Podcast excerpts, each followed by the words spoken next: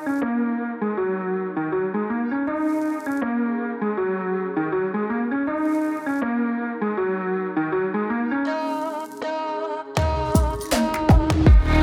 い、えー始まりました「ホラ吹きラジオ」金曜日はいきなり都市伝説ということで、えーやっております、えーまあ、今ある世界の状況もしくは、えこれからですね今後の世界どういうふうに生きていったらいいのかなっていうのをこう探っていくような話をしております。はいそれではどうぞ。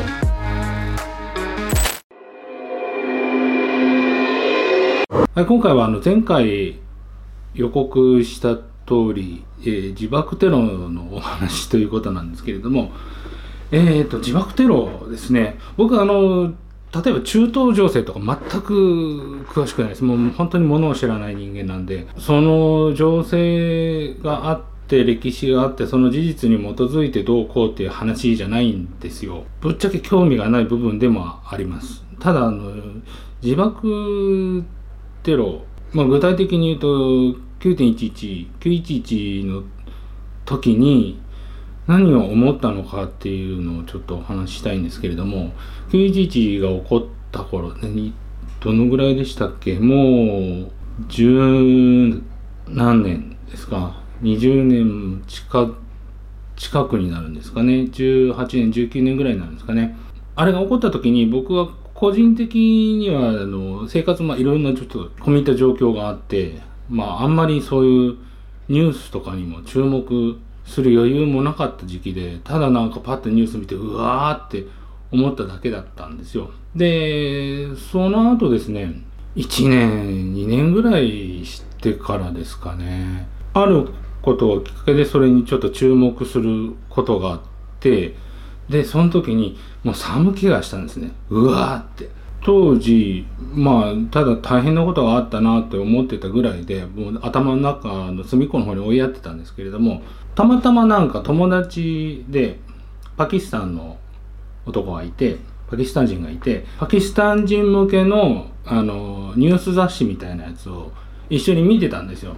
なんて書いてあんの？みたいな感じで聞きながら見てたんですけれども。でその中でその中東情勢が記事に取り上げられててやっぱりあの石油のその状況について書いてあってあれどうなってたのかな？イラクにある油田油田があるけれどもパイプラインがイランの方に伸びててとかなんかそんな話だったのかな。もう具体的にはその記事の内容とかも覚えてないですけれども。でそれを見てそのパキスタンのやつと話し合ってる時にわーって思ってああそういうことなんだって思ったんですね。ちょっと具体的にも記憶にないんで説明できないんですけれども。要するに中東の情勢あれだけ荒れてるのは歴史的な背景はもちろんあるんですけれども全然国が落ち着いてないというのかどの国にしてもね、まあ、宗教も結構入り混じってる部分もありますしイスラム教がまあ多くを占めてますけれども国によってはそれが例えば、えー、とイスラエルとかだとユダヤ教になるのかなとかキリスト教が入ってたりっていうのが混じってたりっていうのはあるんですけれども、まあ、その中でいろんな周辺の地域からこういろいろ混ざり合って取り合ってっていう歴史の中で石油っていうものがねそういう資源がものすごい価値を持ち始めたっていう歴史がやっぱり一番大きく響いててもうその具体的にね僕がちゃんと覚えてれば説明できるんですけどもその状況の中でそのまあ約20年ぐらい前の状況の中でまあ僕が記事を見たのは、まあ、1 5 6年前の記事なのかな？なんですけれどもその記事に書いてあった状況を見た感じではもう明らかにこっちとこっちでその石油の権利をめぐって戦ってるような状況の中にわざわざアメリカが入ってきてるんですよね。で全部つながってうわーって思ったんですよ。っていうのは要するに911はもうすでにこれ陰謀論っていう形でかなり広く出回っていますけれどもまあ、前つばもので笑う人もいるかもしれないですけれども911っていうのは全面的にアメリカが仕組んだこととしか考えられなくて僕はですね。陰謀論の細かいこと陰謀論調べると細かいことはいろいろ書いてあるんですよ。こういうその事件当時の例えば旅客機がねワールドトレードセンターにこう突っ込んだその突っ込んだその崩壊の仕方がおかしいとかそういう細かい矛盾点をいっぱい並べ立ててるんですけどもそんなことはどうでもいいんですよね。こう矛盾があるからおかしいとかじゃなくてパッと見た時にえー、どう考えてもそうしてるよねっていうふうにしか思えなかったんですよ。要するにアメリカが仕組んだんだなって。だからちょっといわゆるそのね今表に出てるようなその911の陰謀論説一応大きく分けて2パターンあるらしいんですよ。もう僕が言うように完全に自作自演だろうっていう説とあとは見て見ぬふりをした説みたいな要するにもう事前に分かってたけれどもそれに対してのリアクションでことが起こってからアクションを起こしたみたいな説があるんですけれどもまあ僕は自作自演自作自演だと思えます。で例えばその中東の間で宗教で争ってるとか国同士のその政治的な対立とかいろいろ言われてますけれども結局は石油ですよね。その石油以前に遡るとそれはもうただ単に国の取り合いですよ国取り合戦ですよ。それはもうどの世界でも世界中で今までの歴史の中で起こってきたことででそれがまだ安定しなかった段階で石油ってものが価値を持ち始めたってところがやっぱりね大きかったんじゃないかなと思います。であのなぜこういう、ね、自作自演だろうって発想に至ったかっていうとそのこのシリーズでもずっとお伝えしている通りですねあの全ての人は人なんですよ。どうあれ人なんですよね。普通に人です。それは何だろうイランとかイラクの人とかアフガンの人たちに直接の知り合いはいないですけれどもパキスタンだとかイスラエルの人のでは今までも友達でいたりしましたけれども話してみても普通ですねうんもうアホなぐらいです バカじゃねえなってノリのやつらとかも結構いましたね。陽気で気楽でまあ特に僕がそう彼らと出会ったのって日本でなんですけども海外に出てくるぐらいですから好奇心も旺盛で陽気な部類の人たちだとは思いますけれどもなんだろう例えばイスラム圏の人たちがの中からそのテロが起こったっていうとみんなね頭おかしいみたいに感じる人がほとんどだと思うんですよ。テロリストなんて気が狂ってると。盲信的な宗教の信者だっていうふうに思った人が多いと思うんですね。だからあのイスラム圏イスラム教っていうだけで差別があったりしたわけじゃないですか。もうその辺がそもそもおかしくてもう知らないものを恐れるそしてとにかく知らないものを恐れるし信じられないありえない出来事に対してはもう悪をこさえた方が安心できるんですよね我々。なんかわかんないけどこいつらを狂ってるとんでもないことをやってるね。こいつらが悪って言ってしまえば簡単じゃないですか。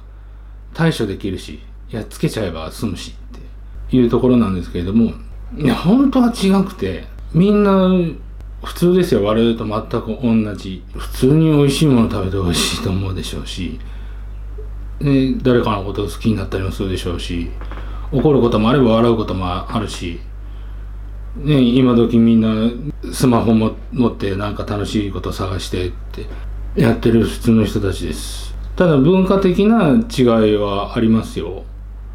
でもそれって別に日本人だって一緒じゃないですか。風習とか文化の違いというのはもちろんあります。でもその文化が狂ってるとかそういうわけじゃなくてただ違うってだけですよね。っていう普通の人があんなことできるのかなって最初疑問に思ったんですよ。たとえその大義のためだったりしても大義主義主張宗教のために自爆テロを起こすのか。要するにもう前提として死ぬわけですよ自分も。前提として死んであの911に関して言えばペンタゴンの方はまだ分かります。まだ理解の範疇ですよ。逆に言えばその戦略的にね。でもワールドトレードセンターって世界中の人が集まってるところじゃないですか。でそこにいわば無差別大量殺戮を自分の命を懸けてしかも戦闘中とかじゃないですよ。普通に一般の人が働いている場所世界中の人が集まって働いている場所に対して一般人が乗ってる旅客機をハイジャックして自分が死ぬ前提で突っ込みますかね。普通の人間ですよ。普通の人間が普通の神経を持ってそうする理由がどこにあります？ないと思うんですよ。普通に考えてね。だから狂ってるんだってみんな思うんですよ。狂ってるわけないんですよ。狂ってたらあれだけ計画的なことを実行に移せないんですよ。頭おかしかったらね。あれ実行してせまあねある見方をすれば成功してるわけじゃないですか。犯行が成立してるわけじゃないですか。っていうのは普通の神経だとできないし狂っててもできないです。普通の神経だったらまずそこにそのねその人たち大勢の人たちを殺す理由がどこにあります？自分が死ぬ理由がどこにあります？ってなるんですよ。それがなんか宗教だジハードだって思ってるかって言ったらほとんどの人ね思ってないんですよ。中にはいます。ごいもう精神的に追い詰められてその宗教的な教義をにすがってる人たちっていうのは中にはいます。でもあれってまあある程度組織立ってますよね。テロ組織組織っていう名がつくぐらいですから組織立ってますよね。その組織があるということは目的があるんですよ。で目的を果たすために行動に移してるわけですよね。そしたらあれは全く得策じゃないんですよ。怒り狂ってだって本当に頭おかしいやつだったら怒り狂って通り魔殺人とかね。そういうのはあるかもしれない。でも通り魔殺人的な猟奇的な発想であれは実行に移せないじゃないですか。計画も必要だし組織としての目的を果たすっていうのが第一じゃないですか。そうなってくるとねあまりにもひどいじゃないですか。無抵抗のただ働いてる人間突如として襲うわけですよね。旅客機を使って突っ込むわけですよね。それによって得はしないんですよ彼ら。絶対に得はしないんですよ。得はしないけれども自分たちの主義主張を訴える世界に知らしめるそのためだけにあんなことをやったかっていうと絶対にそうではないですね。あのまず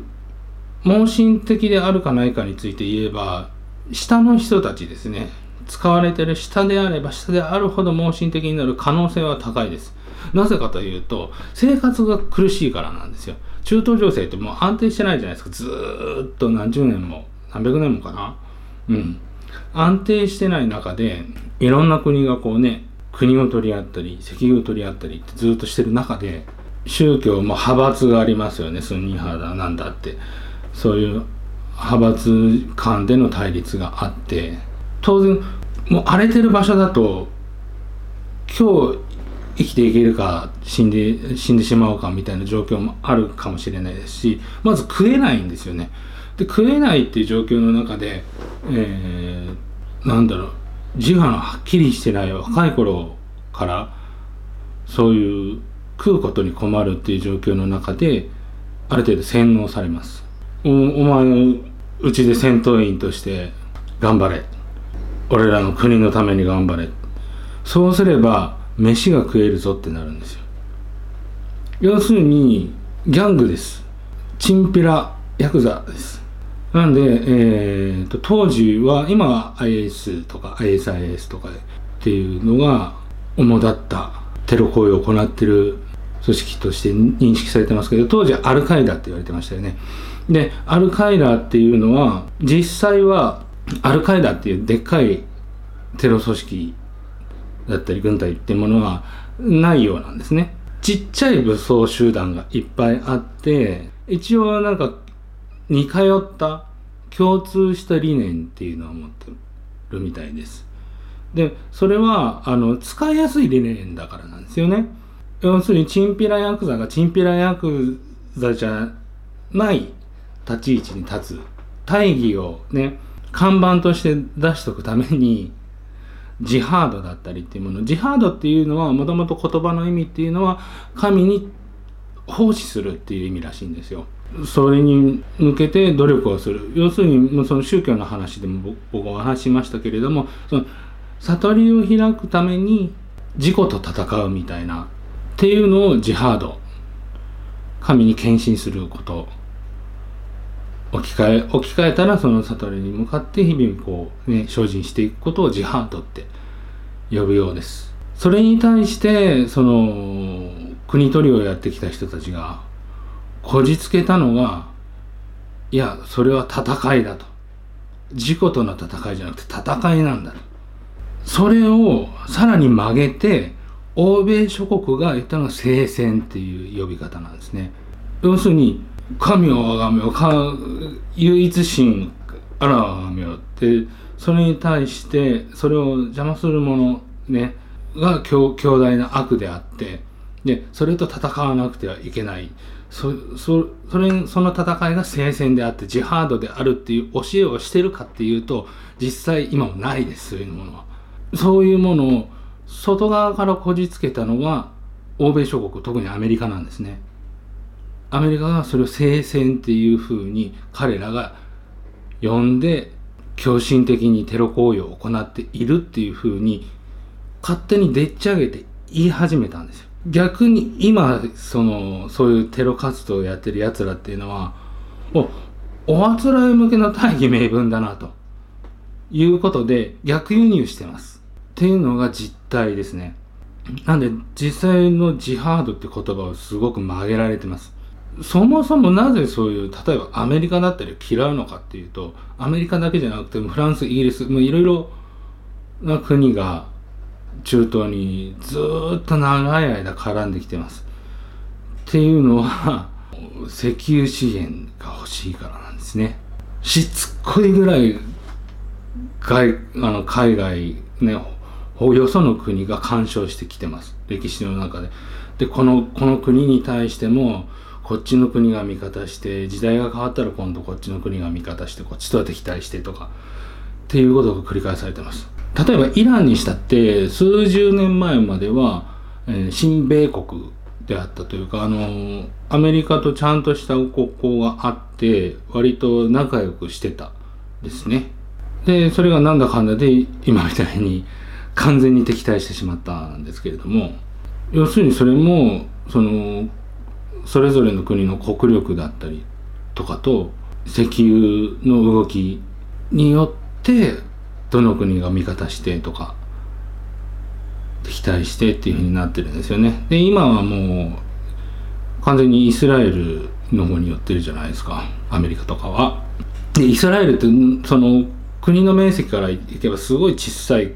国ですけれどもまあ発展した国ですよねイスラエルとかって。っていうのはもうかなりアメリカあたりの欧米諸国が手こ入れをしてるんですよ。位置的にちょうどいいんじゃないんですかね多分。で核保有の問題とかもあるじゃないですか。まあ、イスラエルは持ってるだろう。で、まあ、ついでに言うとイスラエルは多分ねあのアメリカの裏の意向で核保有はしてると思いますし日本もそうですね日本もあの公的には全くないとしてますけれども数もわからないですけれどもあの核兵器は日本は持ってるようです。っていうのはあのまあまた聞きではあるんですけれども関係者から全く別の方向から2人から全く同じ答えを聞いたことがあるので多分まあそうなんだろうなと思いますね。日本の北海道になんかあるそうです。でまあそれはあの多分裏では世界中がある程度知ってて抑止力だったりもするんだとは思います。ただ表向き無理ですよね日本もそういうの比較三原則とかもありますしそういうものは持たないとして成り立ってる国なのでだから秘密裏に持ってるようですそうまあそうこういうこと言うとねまたまたってそんなとこから出てきた話かもわかんないもの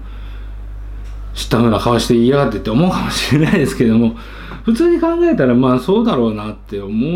んですけどね。うん。だって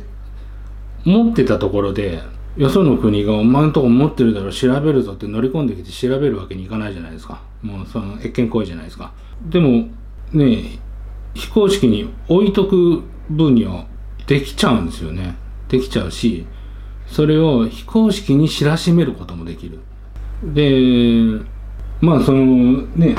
中国だったりロシアだったりっていうそのね共産圏で日本と近いところとかとの問題が起こった時にもアメリカはアメリカ側では対処したくないというか全焼基地みたいな感覚でもあるとは思うんですよね。うん。やっぱり終戦以降は日本はそういう立ち位置です。決して植民地ではないですけれども。植民地よりもうちょっとひどい扱いですよね。実際のところ。日本っていうのは。完全に敗戦国としての立場をずっと続けてるのは確かです。日本は。国民の生活自体が平和だったり潤ったりっていうねのがずっとあったんで我々にとってみればそんな感覚はないですけれども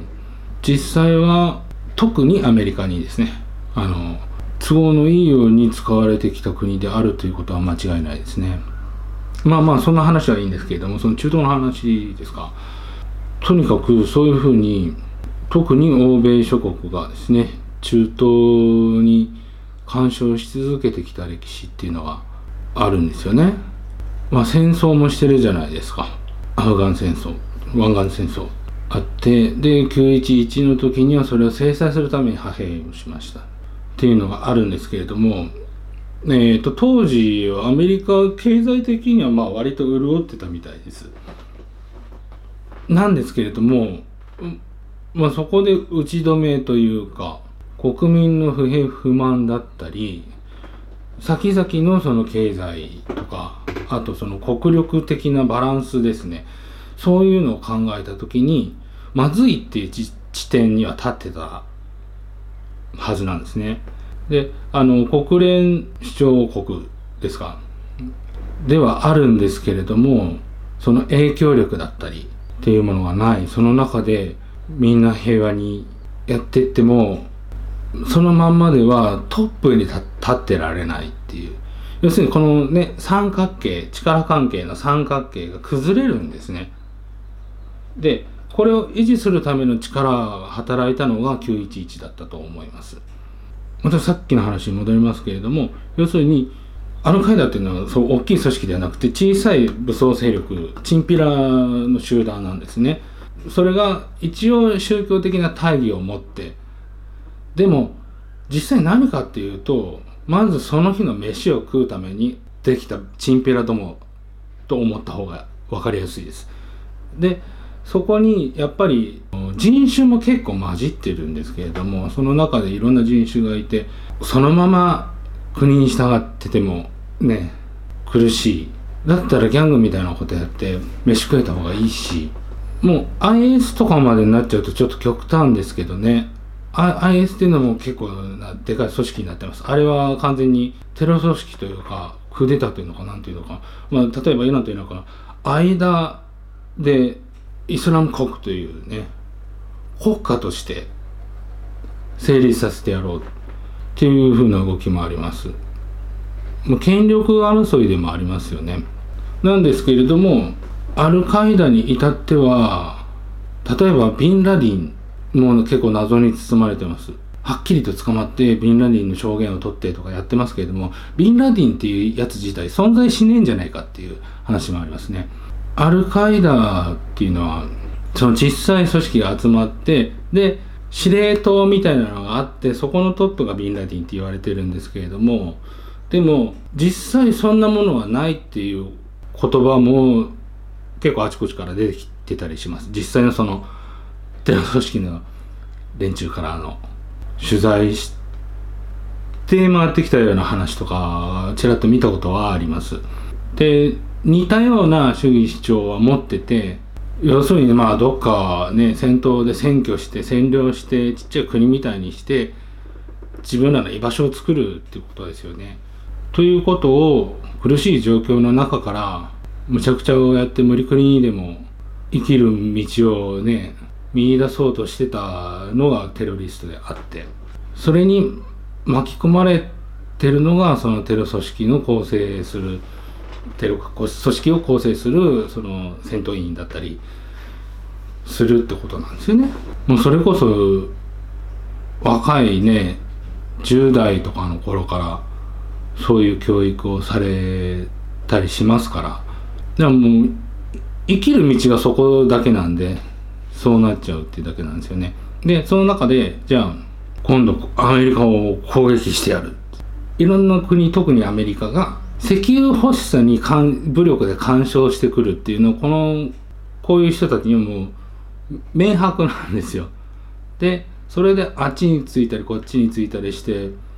ね兵器を援助したり資金を援助したりとかっていうのをあちこちにやったりしてっていうのが非常にある人たちにとっては害悪でしかない。よそ者が出てきて力にも力と金に物言わせて何やってんだよっていうことで敵とみなされるのはまあ分かりますよね。一番大きな敵アメリカに対してね自爆テロはやるぞって。だからお前行けって言われて普通の感覚ではいかないはずです。だけども極端に考えればもうそこしか生きる道がないんだったらやるかもしれない。それは我々日本人だって痛いほど分かってる部分かもしれないですよね。だって特攻隊があったんですもん戦時中は。あれこそ行かれた行為ですよね。気違いですよあんなの。戦闘機乗っけてアメリカまで行ってきてそのまま突っ込んでこいっていうのを命令を受けてその通りにやっちゃうんですもん。日本の戦時中の発想こそ頭がおかしいです。同じようにやるのかって言ったら当時のアルカイダで同じようなことやるのかって言ったらちょっと極端です飛躍しすぎですね。日々殺し合ってって日々アメリカから空襲を受けててっていう中で生きるために家族を守るためにっていうわけでもないじゃないですか。まあもちろんね小さな政党はたくさんねずっと長い間あったにしてもですよ。じゃあ宗教の狂信的なね盲信的な教えによってなのか。って言ったらえっ、ー、と若者の大半はコーランの意味も知らないらしいです。内容ね。何十パーセントとかそういう割合でですよ。要するにそこまで宗教今の若者にね完全に浸透してその盲信的になるほどになるのかって言ったらありえないんですよ。じゃあその宗教によって洗脳されててジハードだっつって身を捧げる。ちょっと考えづらいんですよね。当時の状況でどうなったかっていうと狂信的なそういうイスラム原理主義のやつらが旅客機をハイジャックしてワールドトレードセンターに突っ込みました。世界中の人たちたくさんの人たちいろんな国の人たちが亡くなりました。そしてそれに突っ込まれたのはアメリカです。でアメリカは何しやがんだってなるわけですよね。各国のいろんな人種の人たちがお前らの気,、ね、気の狂った行為によって死んでしまったじゃないかと。これは許しておけないぞ。これを許していいのかい。みんなはみんな許せないって何やってんだって。あいつら頭おかしいぞ。これで立ち上がらなかったらおかしいじゃないか。よし立ち上がるぞ。で派兵したんですよ。武力を介入させました。その利点は何かっていうと世界を守る正義の味方になったんですよ。アメリカはあの時ね。世界を代表して身を挺して戦う正義の味方になったんです。だから当然軍隊が中東に赴きます。軍隊が駐屯します。どういうことかっていうともういろんなね湾岸戦争だなんだいろんな歴史を経て簡単には中東に誰にも文句言われずに武力を置く派兵をする駐屯するっていうことは時代的にも難しくなってたんですよね。ということは武力による威圧っていうことができないんですよ。で何がそのそれが得をするかっていうと武力が中東にあるっていうことは中東の中でのその国の関係の中で自分たちにが石油を取るために有利な方に働きかけることができるんですよ。要するに今までは経済制裁とかそういうことでやってたりでも戦争をやったところでバッシングを受ける。でも今はそういう話じゃない。そういう話は関係ないんだ。記事愛のテロリストがやってきてみんなを殺したんだ。俺は立ち上がるぞって言った立ち上がったふりをして武力を持ってったんですよ。っていうことでそこで中東を監視しながら自分たちの有利に働くように石油を確保する。石油を確保しつつですよ。その国連の理事国であるアメリカって国が世界の正義なんだっていう立場をもう一度取り戻す。武力で何とかしようとしても世界中から叩かれる。でも正義のために立ち上がった正義の国だったら称賛されるっていう立場をあの件で確保したんですよ。でそのためにおそらく何をやったかっていうとそういうですねチンピラ組織チンピラテロ組織をアルカイダっていう架空のねまあ架空でもないですけれども一種こう捉えどころのなかった小さい武力勢力武装勢力を10羽人からげにしてアルカイダというふうにアメリカが名付けたようなもんですね。そしてそれは狂信的なその宗教によるテロ行為であるというふうにでっち上げました。でなきゃね、そんなにね、人と、そんな集団で普通の人である。我々と同じ人である人たちが集まってて全員で狂うってことはねそんなないんですよ。戦うには理由があります。ただチンピラになってその日の飯を食いたいからかもしれない。ねもしくはなんかあまりにもその時のその国であったり隣国であったりのやり方があまりにも独裁的でそれを打ち負かしたいっていうねそういう何か理由があるのかもしれない。まあ、いろんな理由があると思いますけれども、そういうね、活動をしてるチンピラどもをままとめて悪としたわけですよ生き。生きてる状況が苦しいから彼らはそうやってるわけじゃないですか。それを何とかしたいから、もしくはそのその場その場をしのぎたいから、そうやってるわけじゃないですか。困ってる奴らなんですよ。じゃあ、例えばですね、あの、あれはあくまで無人だったっていうね説もあるんですけど、まあそういう説は置いといて、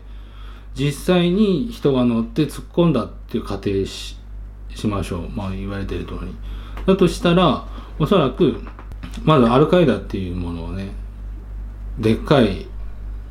テロ組織として仕立て上げました。その中で、ね、ジハードのために戦ってる頭のおかしな奴らだっていうふうに設定しました。そして、おそらく一番困ってるであろうような奴らに話をして例えば「お前うちの国に来て自爆テロをやれ」って言ってそしたらお前らの身の安全と将来食うに困らないだけの将来をお前の家族のねを保証してやる。どっちにしたってもうなんか日々ね銃持って何かを殺して殺されて破壊して破壊されてっていうことを日々をやっていかなければ生きていけないような人たちにそういう声をかけたらそうやって死ぬよりは家族の安全と将来保障された方が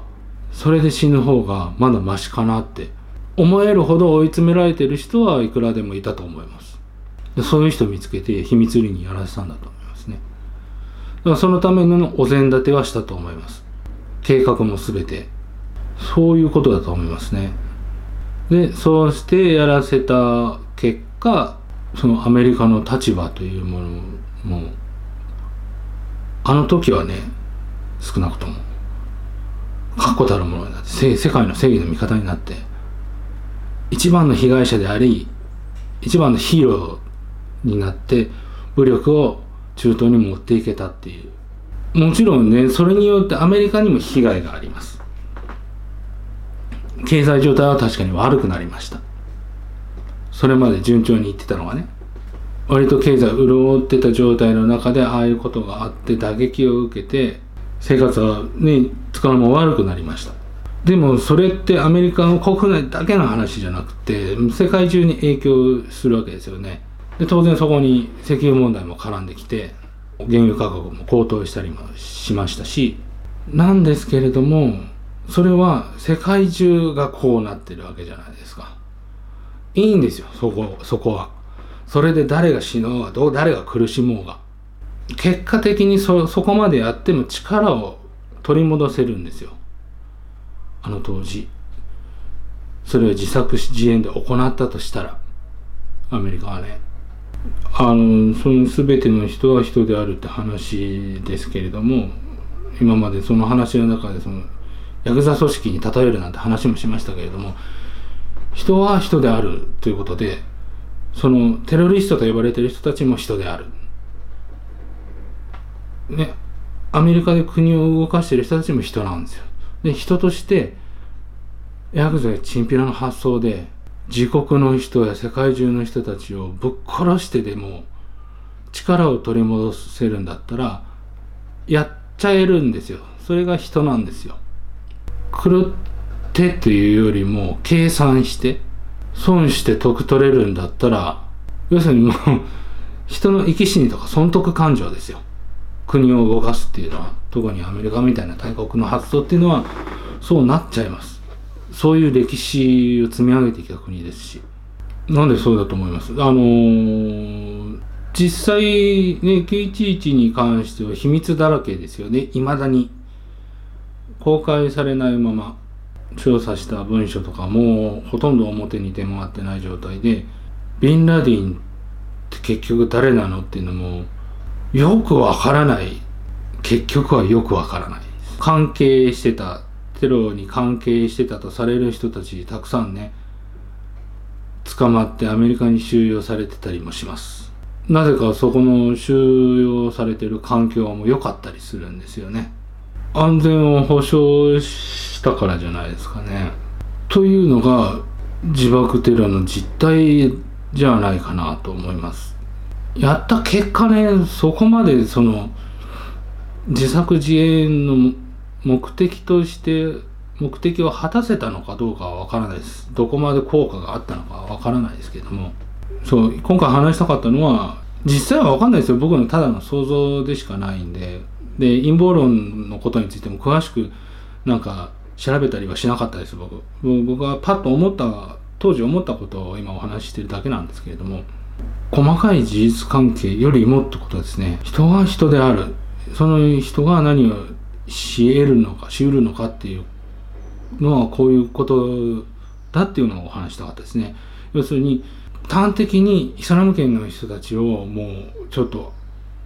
盲信的で頭がおかしいっていう発想はその方がおかしいです。みんな人です。そこまでおかしくないです。別に。ただ違うってだけです。でそこまで盲信的な人ってほとんどいないです。コーランの内容を知らないぐらいですから。みんながみんなじゃないですよ。でも半数とかもっとかな。7割とかくらいかもしれないですね。ぐらいの人たちがコーランの意味わかんねえって。らしいですよ。っていうぐらい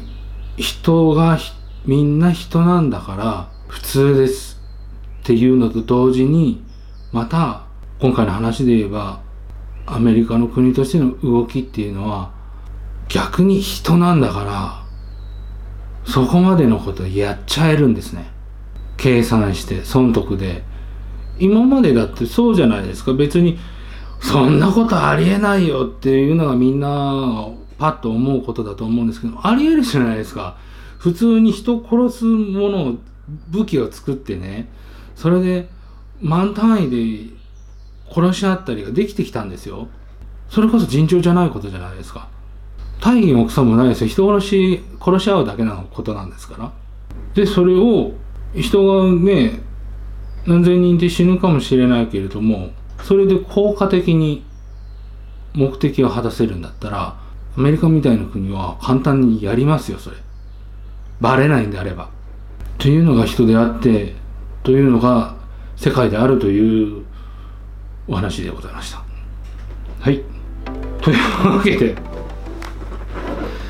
まあひどい話ですけどね。世界は美しいですけれども醜くもあります。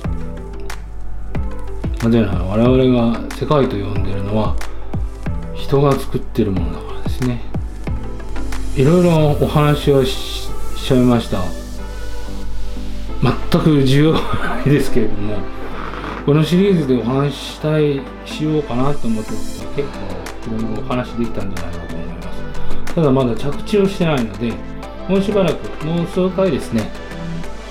お話し続けさせてもらって着地したいなと思います。ちょっとまた寄り道の話も入れたいなと思ったんですけどもうやめときますね。早めに着地にたどり着きたくなってきました。誰も誰も聞いてないんで。すえーとどっちを先にすればいいんだろう？先にじゃあコロナのお話にしましょうか。コロナの話コロナもちょっとつかみどころがないのでさらにアバウトな話にはなると思いますけれども。えーとじゃあ次回はコロナをテーマにお話しさせていただきます。じゃあ